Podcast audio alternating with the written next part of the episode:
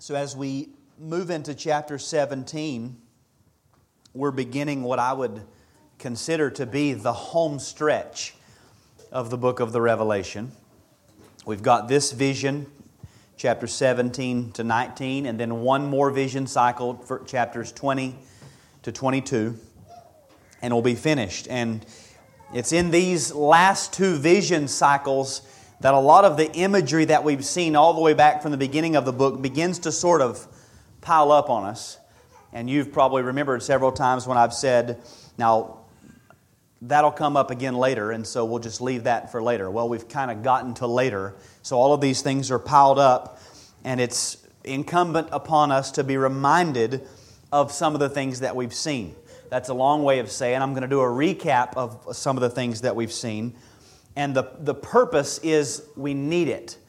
Moving into this chapter, if we forget everything that we've seen so far, and some of you have, and you can give evidence to this fact, that some of these verses, when you begin to read them, you, you're thinking, what are we reading? What is happening? It's because you've, you've probably forgotten something. So I want to try to, to bring back to our memory some of the most pertinent points of, of our study. Remember that in, in the broad scheme of the book, there are two main divisions chapters 1 through 11 and chapters 12 to 22. In chapters 1 through 11, we focus there primarily on the suffering of the saints in the present time, the hope of glory that we have in light of the finished work of Christ, the glory that is to come. And then when we get to chapters 12 and to, through 22, we've sort of gone behind the stage to see what I called the war behind the war that was summarized by our Lord in John 15, 18, when he says, If the world hates you, know that it has hated me before it hated you. In other words, why are the saints suffering in this way? Well, we get to chapter 12. It's because the world hates Christ. Well, why does the world hate Christ? Because the, the devil, the serpent, the prince of the power of the air, who is at work in the sons of disobedience, leads them to make war against Christ and therefore to make war on his saints. The hatred of the world for Christ is rooted in the hatred of Satan for Christ. And so we saw in chapter 12 the serpent, the devil, makes war against the woman. She flees into the wilderness, a place where she's protected by God. The serpent, Satan, was officially defeated in the death, resurrection, and ascension of Christ. He was thrown down, it says in chapter 12, but from that point he comes down and begins to attack the church even more viciously than he ever has.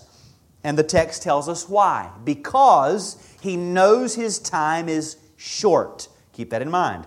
He knows he has a short time to accomplish his mission. So he comes against the church. That woman of chapter 12 is the church. She's been carried away to be protected by God in the wilderness. The dragon pursues her into the wilderness. He pours out from his mouth rivers of deception in order to draw men away from Christ. Well, what does that mean? How does that play out in reality? Well, he does it through imitation and substitution. He puts forth a substitute to draw men to that and away from Christ. And that's what we saw in chapter 13, where we first met beast number one. This is what I called them beast number one and beast number two. When you put them with the dragon, they constitute what some have called the unholy trinity. For us, there is one God, eternally existing in three distinct persons Father, Son, and Spirit. For the wicked, there is the satanic imitation, the dragon, beast number one and beast number two, or, as we learned later, the dragon, the beast, the false prophet. It is an imitation, a, a satanic imitation and substitution for the one true God. So the beast is not an end time political figure, some individual that, uh, in whom the world's power is going to be invested. The beast is symbolic of all of the kingdoms of men under the authority of Satan. He works with all of the power of the dragon. Like the dragon, he's already been officially crushed at the cross. And yet he still rises again, giving the appearance of a death and resurrection. One of his heads appeared as though it had been slain or crushed. And the people of the world worship this beast. Why? Because he appears to be undefeated and undefeatable. He arises again in every generation. It's the kingdoms of men manifested through political power, and they exalt themselves against God under the influence of Satan. And though they rise and fall, we've often heard people who don't know history are doomed to repeat it kingdoms rise and fall throughout history. Every generation comes along, a, a, uh, a, supposedly new idea is elevated, and men become enthralled with this system, and they buy into the lie again. Every generation buys into the same lie that perhaps these men and this system will actually build the tower up to God and we'll make a name for ourselves. Now, we could, and, and many commentators do, call this beast simply the state but we have to do that with some clarification because we know the, the powers that be, as an idea, have been instituted by God. The problem is when wicked men arise to power, they war against God, and this is what has happened from the very beginning. And even under the, the sovereignty of God, they, they still serve as a restraint. Even the, the wicked uh, kingdoms of men very often serve as a, as a restraint in some form of some of the wickednesses of men. Then we met beast number two, the false prophet, the spirit of deception that leads men to worship that first beast, leads the worshippers of that beast to persecute those who refuse to worship that beast. And the worship is conducted through the pursuit of economic prosperity under the controlling influence of political power. See if you can imagine it. Just try to picture an economy that rises or falls based on political power. An economy that rises and falls based on political power, that gives prosperity to the wicked and causes the righteous to suffer for being righteous with government sanction. Can, you, can we even imagine such a thing? Of course we can. It's where we live.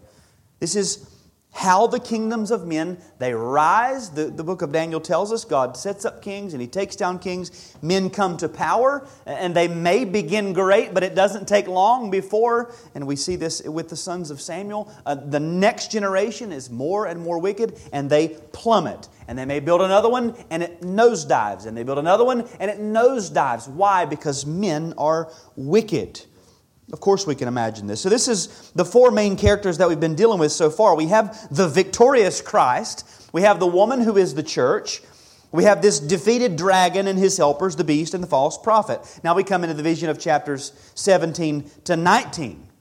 Now, we've already seen several times that this whole system is going to come crumbling down eh, with one final blow at the end of the age.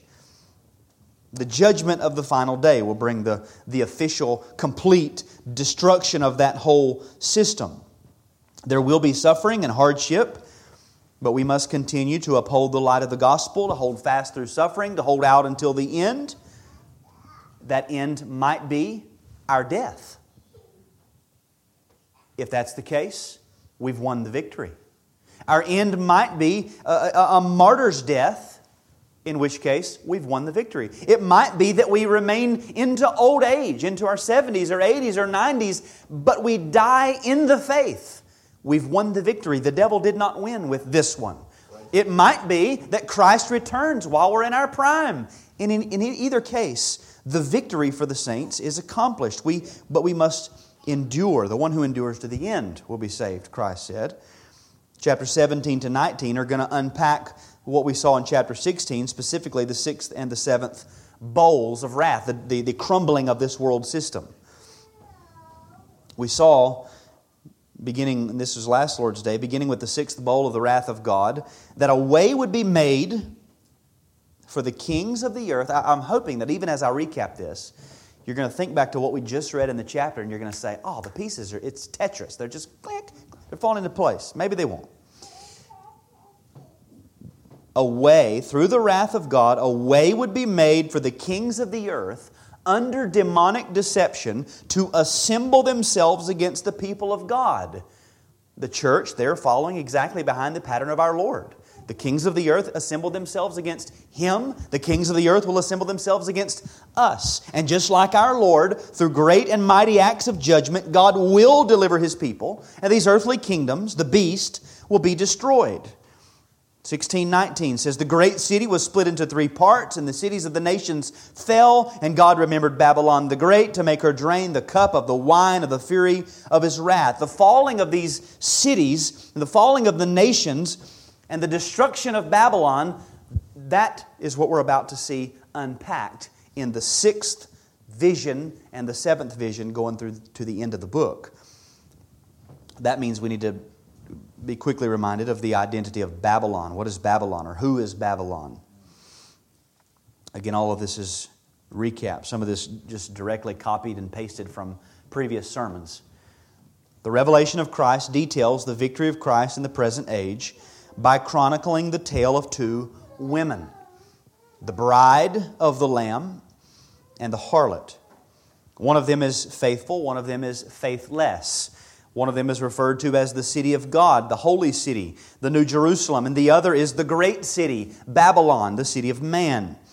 So Babylon is the satanic substitute for the church, who is the bride of Christ. So Babylon represents the entire world system against God. Now, we, we, as we begin to think about these things, we're thinking, well, well, over here we've got political power, and over, over here we've got the world system, and we think, well, this it's really hard to keep these things separate in our minds.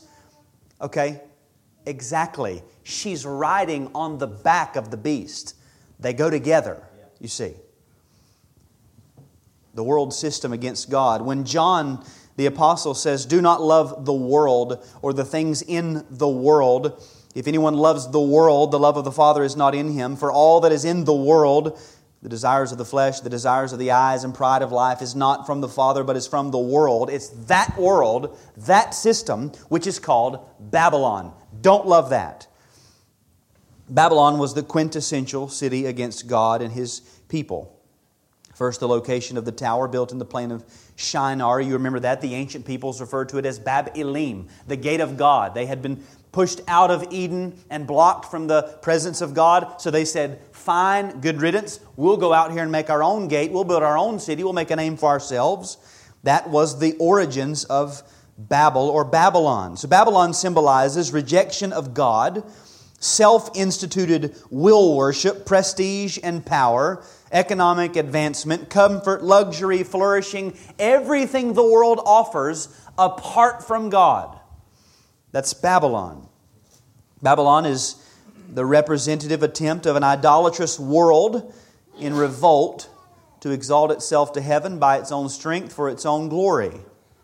Babylon is the great apostasy. I quoted from a commentator, Brian Tabb. He says, Babylon the Great in the apocalypse is the seed of Nimrod in full flower.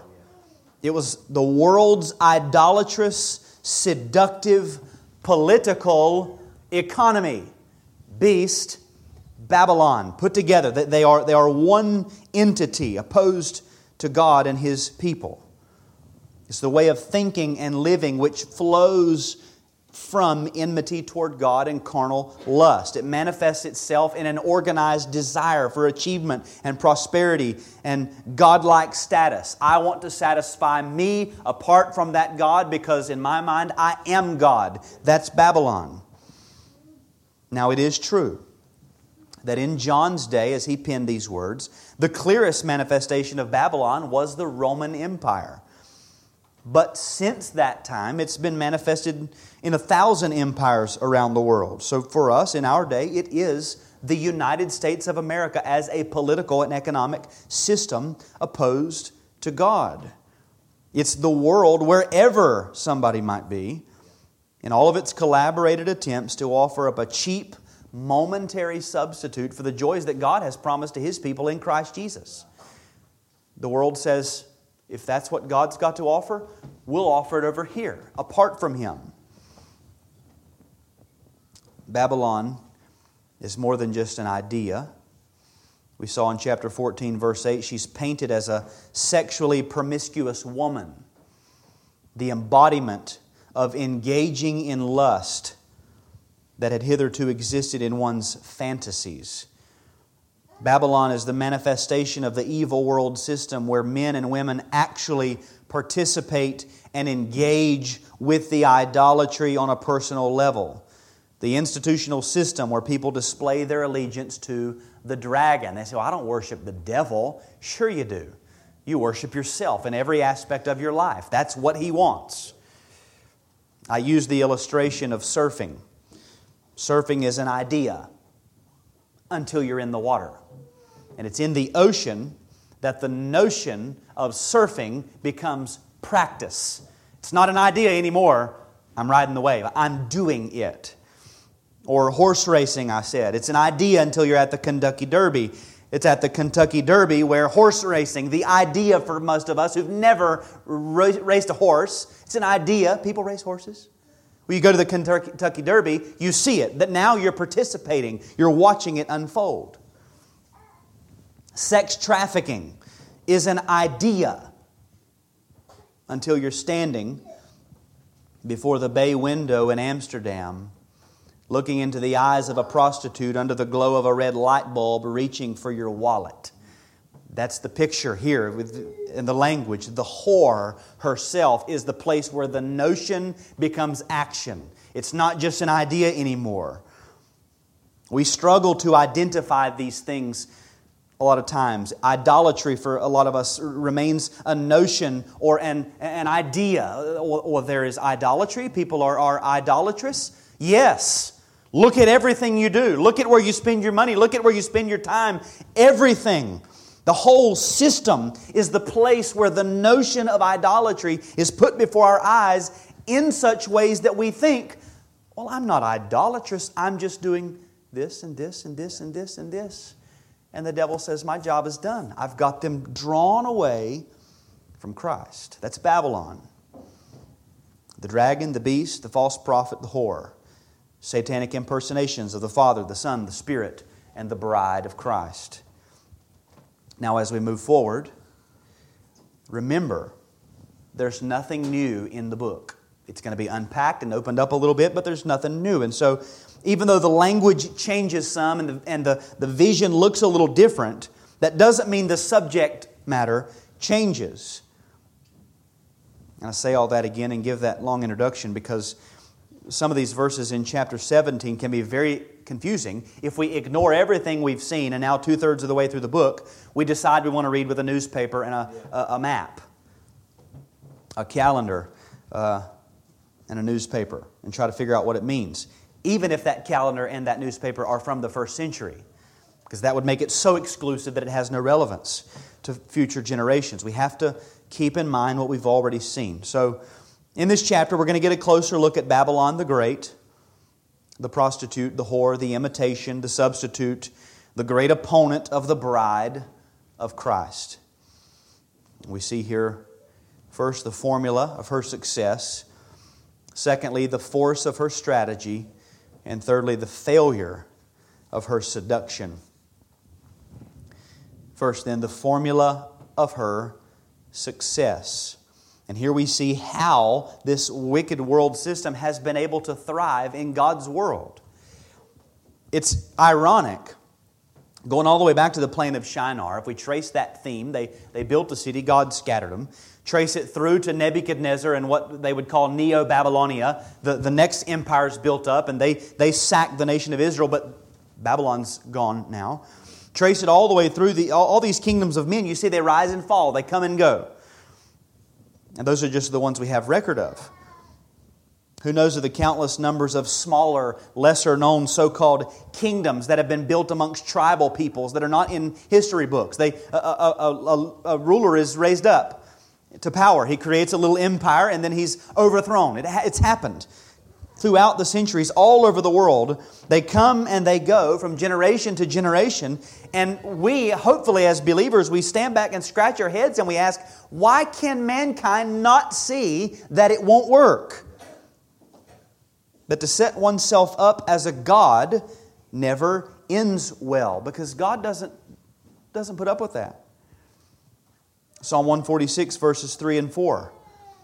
Put not your trust in princes, in a Son of Man in whom there is no salvation. Why? Here's the irony, the folly of this. When his breath departs, he returns to the earth. On that very day, his plans perish. Everything that we build and, and put into a man, and then he dies, and it's done. That's it. Move on to the next one. And, and we seem to just do it over and over again. How does it keep happening? How, what, what, what's, what's advancing this idea? Well, the, the answer is found in the nature and the plan and the purpose of the great prostitute. First, we see her nature, beginning in verse 1. One of the seven angels who had the seven bowls came and said to me, Come, I will show you the judgment of the great prostitute. Now, it's important to keep in mind throughout this whole chapter that what John is being shown, and I would say chapter 17, 18, and 19, what John is being shown is the judgment of the great prostitute. We've already seen in chapter 16, God remembered Babylon the Great to make her drain the cup of the wine of his wrath. Now the angel is going to show it in more detail. This prostitute is said to be seated on many waters. What could that possibly mean? Look at the end of the chapter, verse 15. The waters that you saw where the prostitute is seated are peoples and multitudes and na- nations and languages, a fourfold description of the entirety of the human race apart from God. Babylon cannot be exclusive to one nation or one time period. She's seated on many waters. Not one people, but peoples. Not one multitude, but multitudes. Not one nation, but nations. Not one language, but languages. The entire world against God. It says that she's the one with whom the kings of the earth have committed sexual immorality, and with the wine of whose sexual immorality the dwellers on earth have become drunk. Now remember, sexual immorality points to spiritual adultery or idolatry. The kings of the earth are earthly rulers the dwellers on earth are the lost, uh, lost people of all types and kinds, all, all levels. Kings of the earth have committed sexual immorality, spiritual adultery, idolatry. The dwellers of the earth have become drunk. From kings all the way down to the common people, all of the ungodly of the world come to Babylon to satisfy the lusts of their spiritual adultery because Babylon is the place where they do it. Wherever they might be doing it, there you find Babylon. Rather than serve the one true God, they worship the creature. Rather than mortify their lusts, they live to satisfy their lusts. And for every craving that enters into the wicked hearts of man, they can find somewhere a door in Babylon to go through and fulfill that lust.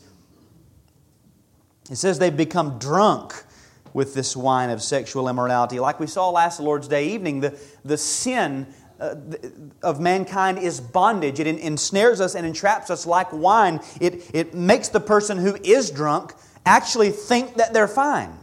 They don't see it, they're, they're so blinded by it, intoxicated. Their senses are, are drowned in this wickedness. And so they just go deeper and deeper into this depraved debauchery, thinking, I'm free. I'm going as far into debauchery as I want. I'm free, not knowing that they're, they're blinded by their sin. This is what Babylon offers a place, a time, a means, a way, and a justification for mankind to satisfy every debased passion that enters into his mind. The more wicked he becomes, the greater the form of wickedness that he needs to satisfy his lust. And the greater the, the need that he has, Babylon is right there to provide it. We'll take you as deep as you want to go, buddy.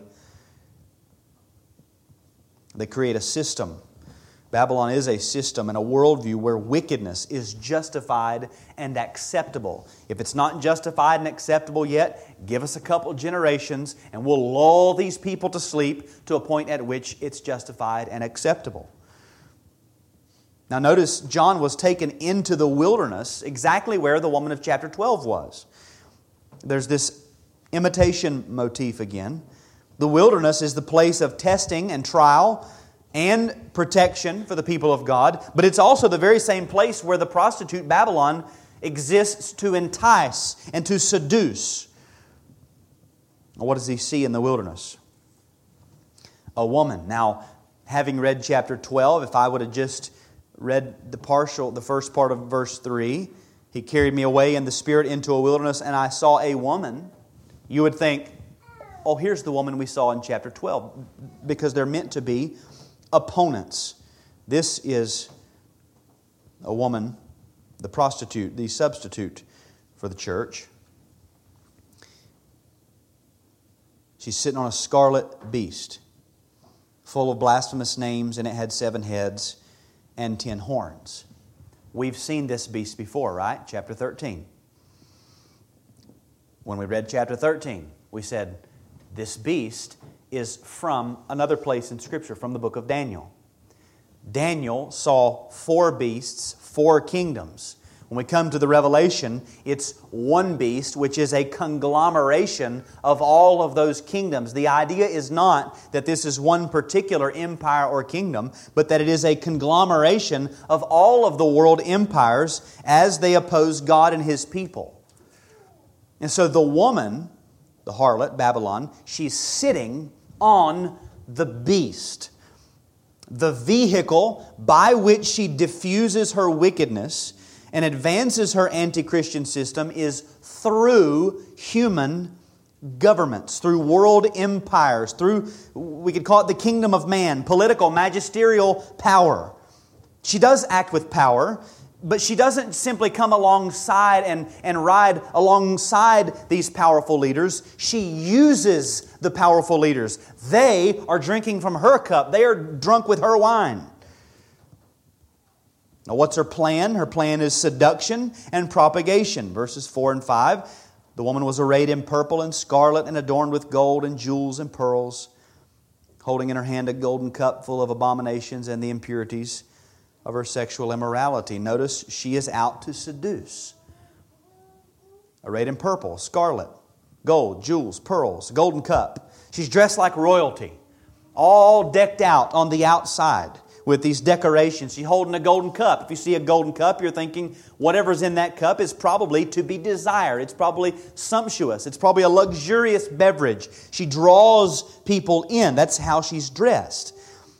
Now, what did Peter tell the wives in the churches to whom he wrote. He told them, Do not let your adorning be external the braiding of hair, the putting on of gold jewelry, or the clothing you wear. Christian women don't make their outside appearance the focal point of attraction. They don't use their external to draw people in. They don't attempt to entice with externals. But this woman, Babylon, She's all externals. Everything is on the outside. What does that tell us? She's out to entice. She wants to get the eyes of people and draw them in. She entices the sensual appetites of carnal men and women. She's exactly the opposite of the bride of Christ. As we'll see, she's a bride adorned for her husband. She's dressed in a way that pleases him and only him because he has eyes only for her and she doesn't look in the mirror thinking, what will so and so think? Will this look good to the multitudes, the crowds? Will this be. No, her, her only concern is, what will my husband think of my adorning? That's how Christian women are to adorn themselves. That's how the bride of Christ adorns herself. But this prostitute, she's, she's the complete opposite. Not only does she seduce men using their own evil hearts, but she propagates wickedness. And that's because the city of man is made of men. We have to be very careful that we, in, in speaking of the, these things anthropomorphically, we don't begin to think that this is all, again, notional or ideological. This is people. It's a city of man made of men. On her forehead was written a name of mystery Babylon the Great, mother of prostitutes and of earth's abominations. She gives birth to more and more evil. She doesn't merely facilitate the wickedness, she is the procreator of the wickedness. It comes from her. Again, because Babylon, the city of man, is made of men. It is the idolatrous hearts of men collectively gathered to oppose God. They unite, they, they come together unanimously to say, we want to build an empire and oppose this God. It's wicked men giving birth to more wickedness. As we saw in Genesis chapter 6, when men multiplied on the earth, wickedness increased on the earth. Every intention of all of their hearts was only evil continually. More men, more wickedness. That's the way it works after the fall and before Christ returns. That text in 1 John 2:16 all that is in the world the desires of the flesh, the desires of the eyes, the pride of life is not from the Father, but is from the world. This world system, the cosmos, the, the entire arrangement, you notice it's, it's the minds and the lusts of men, the flesh, the eyes, the life. Who's that? That's us. It's not something outside of men, it's not something outside of people. It is us. It's men who desire and lust and boast in themselves. It's men who exalt themselves. And Babylon is the, the system that offers all of this, and she does so riding on the back of the beast. She does it with magisterial sanction. It's not as though men rise to power in the civil realm and labor to squelch the wickedness, though some do make strides in that area. The problem is, it's those very men in power who eventually begin to codify their wickedness. Can you imagine it? Of course we can. What's her purpose? Her ultimate goal. She wars with the true bride. Verse 6 I saw the woman drunk with the blood of the saints, the blood of the martyrs of Jesus. When I saw her, I marveled greatly. We've seen this thing over and over. It was especially pertinent to those churches. We saw it in chapters 2 and 3. Legislated, government sanctioned wickedness eventually leads to the persecution and slaughter of Christians. Why is that? Because men hate the light. And it's our job to expose the light. And as we expose the light, as we, as we stand firmly against this encroachment of evil, as they push and we say, not moving, not budging, we're not going to join, their darkness gets darker and darker and darker and the, bright, the, the, the light, as the darkness gets darker, the light gets brighter and brighter and brighter, and they are exposed more and more, and that inevitably breeds more and more contempt.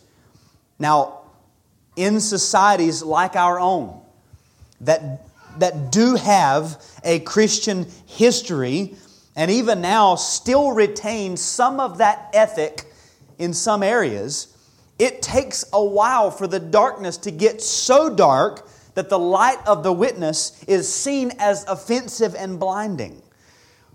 Now, there, there will be individual cases here and there, individual situations that, that rise up, and we'll hear about them. But there, in, in a nation like ours, there is, and we have seen a gradual increase in public wickedness. As the culture around us gets darker and darker, the light of Christ in us gets brighter and brighter. Now, for a lot of the people that we interact with, they've not yet gotten to that point where they're just they're out for blood. They, they might be uh, they might see Christians as an annoyance. There might be a disagreement. They might see Uh, Christians as a, a voting demographic or a voter block that has to be won over to their side. But, but for the most part, they're not out for blood yet. They're not ready to take up the sword yet. The problem is the darker and darker it gets, and this is hard for us to imagine, but the darker and darker it gets, their rage increases more and more. This has happened throughout the centuries. History has proven it time and time again. Ultimately, the harlot, riding on the beast, who has the authority of the dragon, is going to be used as a tool to do the dragon's work, which was what? To make war against her offspring that's what he wants to do. He wants to destroy the kingdom of Christ in the earth, draw men away from Christ. That's the formula of her success. How does this keep happening? Because we've always got men rising to political power. She seduces men in power. She seduces men usually prior to their being raised to power. They codify wickedness. They draw men away from Christ. They persecute those that can't be drawn away. If you won't buy into what we're selling, we'll just kill you. That's, that's their thinking. That's the thinking of Babylon as she rides on the beast. Secondly, the force of her strategy in verses 7 to 14. The force of her strategy. The text said that John marveled greatly. He's amazed at what he just saw. He was told that he's going to see the judgment of the great prostitute, and then he sees her nature, her plan, and her purpose, and he says, How? How, how could it be? How can this woman be so powerful? And how can this woman ever be defeated? If this is an ongoing systemic thing, how's it going to be defeated? And how does it continue? The answer to these questions comes as we focus in on the underlying force of her work. She rides upon the beast she works through human kingdoms which will fall. So, in this age, she has a lot of power, but she doesn't have complete and total, absolute power. In essence, the prostitute has chosen a very powerful vehicle. It's very low on gas, it's very strong. It's just not going to get her to where she needs to go. So, we see this reference to the earthly kingdoms again. In verse 7, the angel said to me, Why do you marvel? I will tell you the mystery of the woman and of the beast with seven heads and ten horns that carries her again. Same beast of chapter 13, compilation of the beast in Daniel's vision, a picture of all human empires. I'll explain it to you. In chapter 16, we saw that when the this great city was split into three parts. The cities of the nations fell. God remembered Babylon to make her drink the cup of the wine of the fury of his wrath. Babylon drinks wrath when the nations fall. And we've seen that before. Revelation 6 the kings of the earth, the great ones, and the generals, and the rich, and the powerful, and every one slave and free will hide themselves from the wrath of the Lamb. Revelation 11 the kingdom of the world has become the kingdom of our Lord and of his Christ, and he shall reign forever and ever. These kingdoms will fall, and therefore the whole system is going to collapse. She's chosen a bad vehicle. It works for now, but it won't last forever. Why? Why is that? Because they're all cheap substitutes of the real thing. Just as the prostitute is a cheap substitute for a loving and dutiful bride. So all these kingdoms and empires of men are cheap substitutes of the kingdom of Christ. Now let's look at verses 8 to 14. Take a deep breath. We're going to think. Now, this is one of those portions of Scripture where, in my estimation, a lot have gone astray. We happen to live in a place and time in history where we can look backwards and see men have made very chronologically exclusive interpretations, and we can look back and say they were wrong. They were looking forward, they were making estimations, they were guessing, and we see it wasn't what they thought it was. Many at this point have begun to count kingdoms and emperors, especially Roman emperors, because Rome, of course, is relevant to the writers, or the, the readers and the writer. Because there is this reference to the seven mountains, and so people begin to count Roman emperors. The problem is, we are reading apocalyptic literature. Mountains throughout prophetic and apocalyptic literature in the Revelation also are almost never meant to be taken as specifically, strictly geographical locations. Like we, we read many times of Mount Zion, and we know we could go to a place that was referred to as Mount Zion, but we know that in the scriptures, that phrase means a lot more than the dirt that you would ascend to get to the top of that hill. There's, there's more behind the picture. In addition to that, we've got a lot of numbers here, and people want to count Roman emperors and try to decipher the exact date and timing of the book and when these things happened or would happen. Or, and we've already seen that the dragon and his horns and his heads are not meant to be taken as a, a singular empire, a, a conglomeration of all of the empires of the world. It's the world's power. Most of those commentators, when they begin to say, well, it says, uh, five of whom have fallen, one is, the other has not yet come. Well, those first five were these five, and the one that is is this one, and the next one is this one. What they don't often tell you in their in, in interpretation is that there are a lot more than, than these numbers. It's like if there, were, if there were 15 and you said five have fallen, one is, and one is yet to come. Where do I start counting? Does that make sense? So, what you have to do is either start at the beginning, in which their interpretation doesn't make sense, or determine what your interpretation is going to be, and then just figure out how to start counting to make that work. I think the, it's actually much simpler than all of that. Remember that the dragon operates as an imitation. An imitation of who? An imitation of God. And he's often described in the Revelation repeatedly as the God who is and who was, or who was and is and is to come, or the one who is, was and is, and will take his great power and begin to reign. The, the idea is that the God that we serve is the one, the transcendent Lord of all. Repeatedly, he's brought out as the same God, the one who was and who is and who is to come or who is coming. Notice the ironic twist in verse 8. The beast that you saw was and is not and is about to rise from the bottomless pit and go to destruction. And the dwellers on earth, whose names have not been written in the book of life from the foundation of the world, will marvel to see the beast, because it was and is not and is to come. You can see a parallel between this language and the language of chapter 13. It's describing the same beast. This beast has existed for a long time. It was. It is not. It has officially been defeated but is about to rise. This looks like an apparent resurrection and then go to destruction. It, it, it has existed, it, will, it has fallen, but it will come back and it will be destroyed. It's not like the God who was and who is and who is to come. It, there will be one final effort against God and it's going to fail. We've seen that before. And people marvel, just like we saw in chapter 13. They continue to worship in every generation. They worship because the world systems and the kingdoms of men rise and fall, and, and men just continue to, to be enthralled with it. They seem invincible. There's always another one to come. Always a new leader, a new idea, a new scheme to advance sinful men. And so they worship. They're, they're amazed.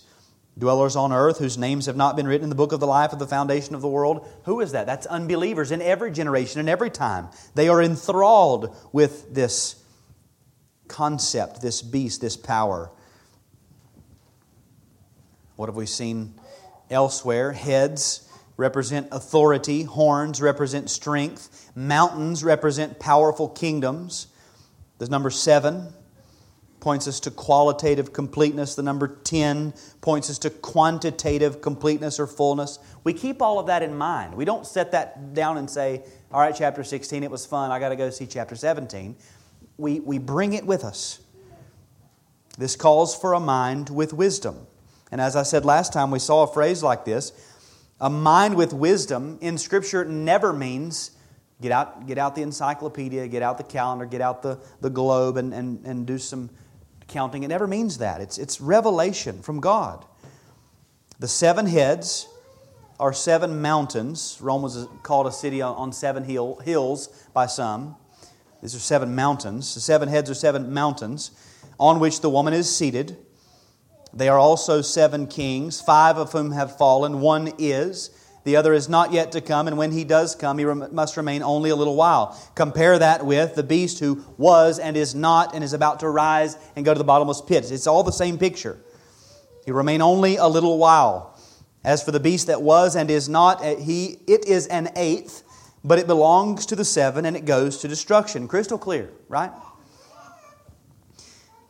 Seven heads are seven mountains on which the woman is seated. Well, back in verse 1, we saw that she's seated on many waters. And the many waters we saw in verse 15 are peoples, multitudes, nations, and languages.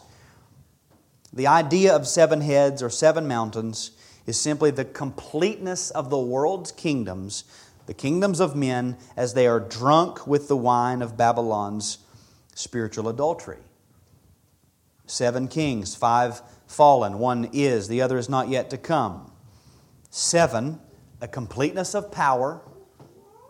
All of the kingdoms of the earth we've seen are in bed with Babylon. Some have come and gone. Some exist now. Some are still to come. That's the idea. We don't, the point is, this is an imitation of God, but it fails. It's not to, to trace this out chronologically. As for the beast that was and is not, it is an eighth, but it belongs to the seven. and it goes to destruction. The beast, kingdoms of men, belongs to the seven, or literally is of the seven. The conglomeration of power is not unrelated to, but is a part of the seven kings, the complete fullness of power. Now, the, the issue of the eighth, it is an eighth. Here I'm just taking a stab. If you look back in the Old Testament, you very often see a reference to the eighth day. The eighth was, was sort of the culminating completion of a festival. They would celebrate it for seven days, and the eighth day was a solemn assembly or a great celebration, the culmination of it. The picture seems to be pointing to world kingdoms that have always existed. They're always coming and going, but there is going to come a time when there is a culmination, an apex of this power, and it goes to destruction. It all comes down. And that's explained in the next phrase.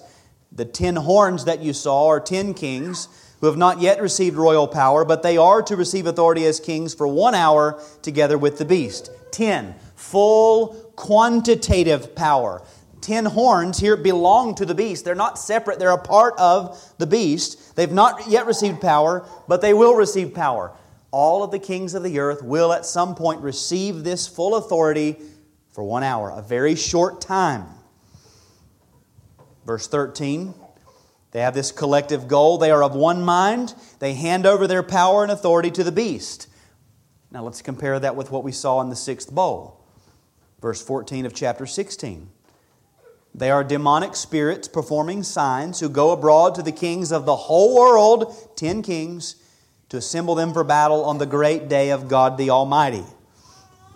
Let me, let me put it all together. Babylon rides on the beast. She exercises her influence through political power and oppression. She's always done this and will continue to do this. During the present time, she's going to do this through world powers that rise and fall.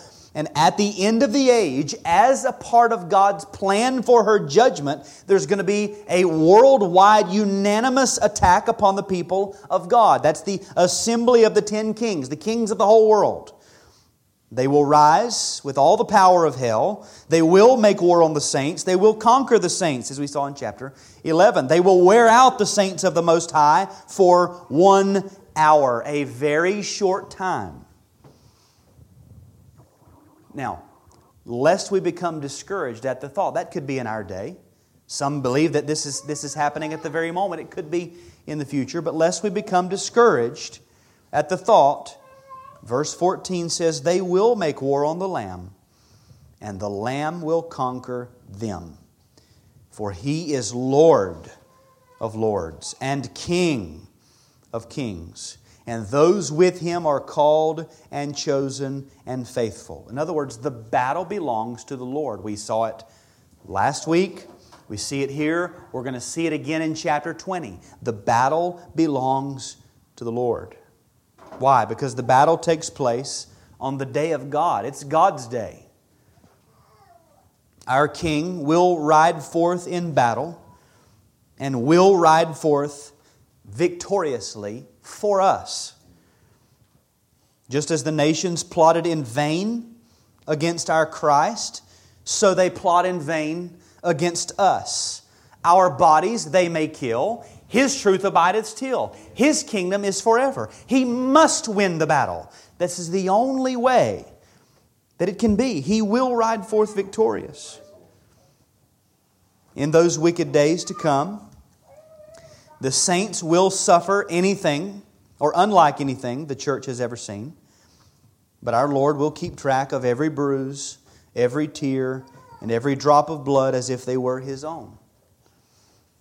He will return with the clouds of heaven, with vengeance in His eyes, and when He returns, He is returning for the slaughter. He's coming for us, and He's coming to make an end of all of our enemies.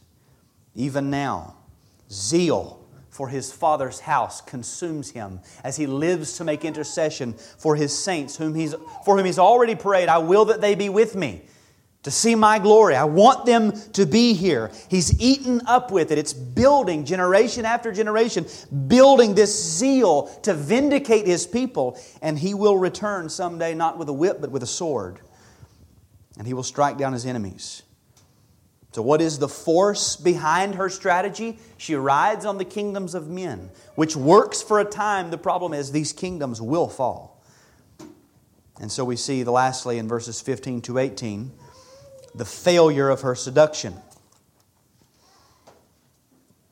Babylon has power because she associates herself with the kingdoms of men, but those kingdoms will fall, and when they fall, she falls. And when she falls, they fall because they're so closely connected.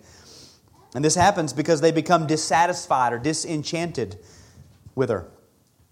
Verses 15 and 16 The angel said to me, The waters that you saw, where the prostitute is seated, are peoples and multitudes and nations and languages all over the world. The ten kings that you saw, kings of the whole earth, they and the beast will hate the prostitute.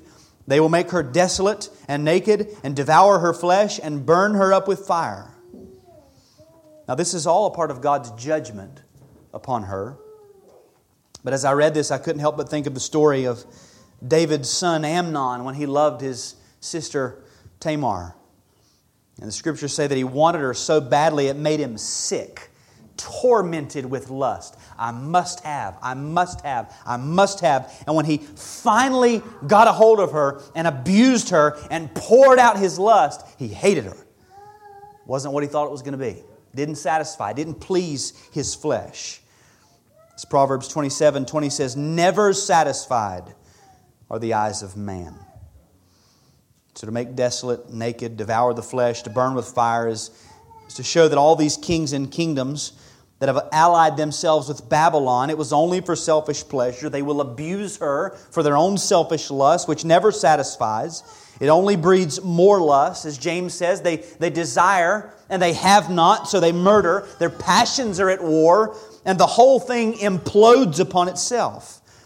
Their thirst for power turns on its head and results in destruction. We've seen this time and time again throughout history as nations rise and fall. And so it will be at the end of the age. The wickedness of man will turn to the praise and the glory of our God. Why is that? Verses 17 and 18. Why does this happen? For God. For God has put it into their hearts to carry out His purpose by being of one mind and handing over their royal power to the beast. The wrath of God opened up a way for the kings of the earth to assemble and mount this battle. It was all a part of God's plan. It says they give their royal power to the beast until the words of God are fulfilled. And the woman that you saw is the great city that has dominion over the kings of the earth. It's God's purpose. It was in His wrath that He allows them to assemble and mount this attack. What king hands over power unless he's deceived, thinking, I'm going to get more power if I hand over this power? And this will take place to fulfill the words of God. They unite themselves against God on the day of God, and they are collectively destroyed. Just like Christ, on the day of his crucifixion, when all the powers of hell and man had assembled to put him to death, in his death, he conquered them all. He defeated, he won the battle. In their unity to conquer, they simply carry out the means of their own destruction. Now, I want to sum up what I think is the major message in all of this in using the words of James and John. James 4 4, you adulterous people, do you not know that friendship with the world is enmity with God? Therefore, whoever wishes to be a friend of the world makes himself an enemy of God. There's no friendship here with the world. And John said, For all that is in the world, the desires of the flesh and the desires of the eyes and the pride of life is not from the Father, but is from the world. Verse 17, and the world is passing away along with its desires, but whoever does the will of God abides forever. Make no friendship with the world. all that's in the world is at enmity with God. Whoever makes himself a friend of the world makes himself an enemy of God. This world is passing away. Think of how foolish it would be to align yourself with a world that is not from the Father, but is at enmity with God, knowing that what you're aligning yourself with is passing away. It's falling, it's crumbling. Those who do the will of God abide forever. Make no friendship with the world. All that it offers is passing away, it will not last. Now, we do have a duty to steward the gifts of God in this life and in this world. We have a duty, this is the, the irony, I think, of the Christian life. We have a duty to lay up treasures in heaven, but the equipment that we have been given to lay up those treasures has been given to us in this life as we live in this world. This is the great struggle for the believer to labor in this world but to keep his eyes fixed on the next world. We labor in this world as citizens of another world. We live as citizens of a temporal, anti Christian nation. And yet at the same time, we're also citizens of Christ's kingdom. This is the struggle. If our eyes get pulled away, and I say the struggle because we, in our, in our weakness, are very often uh, drawn into a dichotomy. We, the difficulty is doing what we have been given to do here with our eyes fixed there. There is no dichotomy between laboring for God in this world and laying up treasures in heaven. There is no dichotomy from God. The dichotomy comes in us when our corruptions force a wedge between them, and it makes it very difficult to keep our, our gaze there and work here. It's a struggle. And a lot of times our eyes get pulled away from the next world. Our eyes get pulled away from the kingdom of Christ. Our eyes get pulled away from Christ Himself, and yet we're still doing the same things. And so we think I'm doing what I'm supposed to be doing, we don't realize our aim has shifted. We don't realize that in, in, in plowing, while I might still be plowing the dirt, my furrow is going off this way. We say, Well, I'm, I'm plowing. What does it matter? Well, our aim has to be fixed. We don't make friendship with the world, but we do live in the world. Some of you men, especially. I haven't heard you speak of Christ since the election.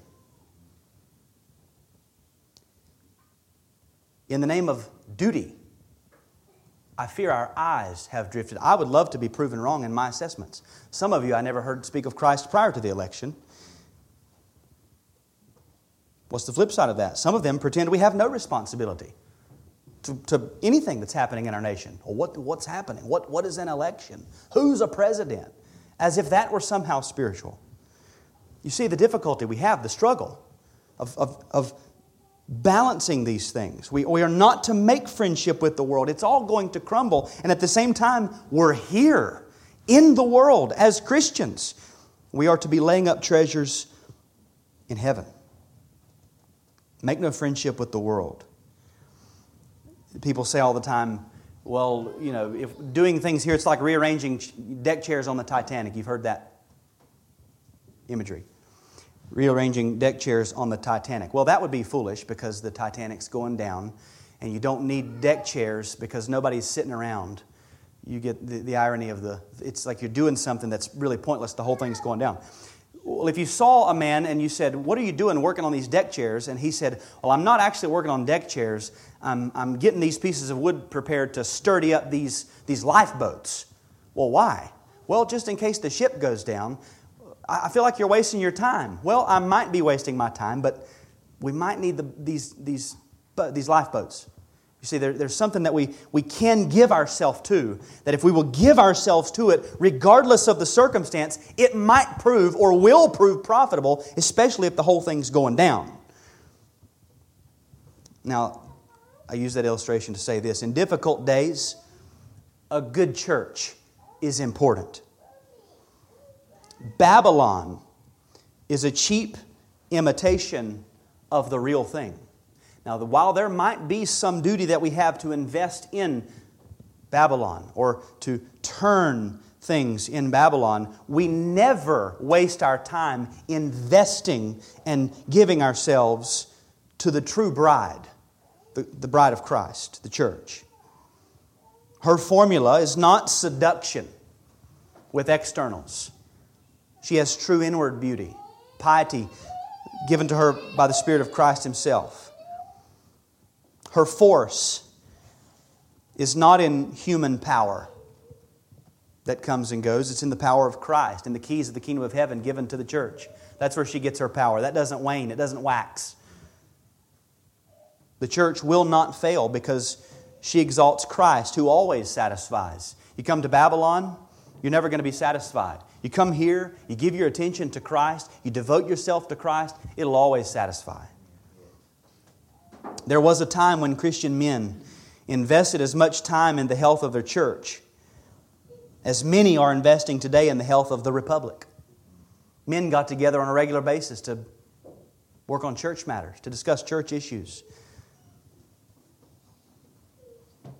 Those days, as most of us know, are, are long behind us. When this nation finally buckles under the judgment of God, and it will, it will, it will buckle under the judgment of God, the church will continue. We have to make sure that we're doing our duty in both spheres. As I said, there, there doesn't have to be a dichotomy.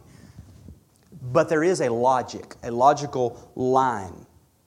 You don't become a good citizen, and therefore that will produce a good Christian. You give yourself to Christ and grow as a good Christian and a good churchman, and those, historically, are your best citizens, not the other way around, okay? We, we, we should aspire to be what they were before we aspire to do what they did. There is a logical progression. There doesn't have to be a dichotomy. Very often in our weakness, we force a dichotomy, we make it a dichotomy. Again, how do I know that? Because I feel our eyes are drifting. Our eyes are drifting. If we can't come to church and talk about Christ, our eyes are drifting. Make no friendship with the world. Give yourself to the bride. As we'll see next week, if the Lord wills, Babylon will fall. And when it does, the church is going to worship at that site.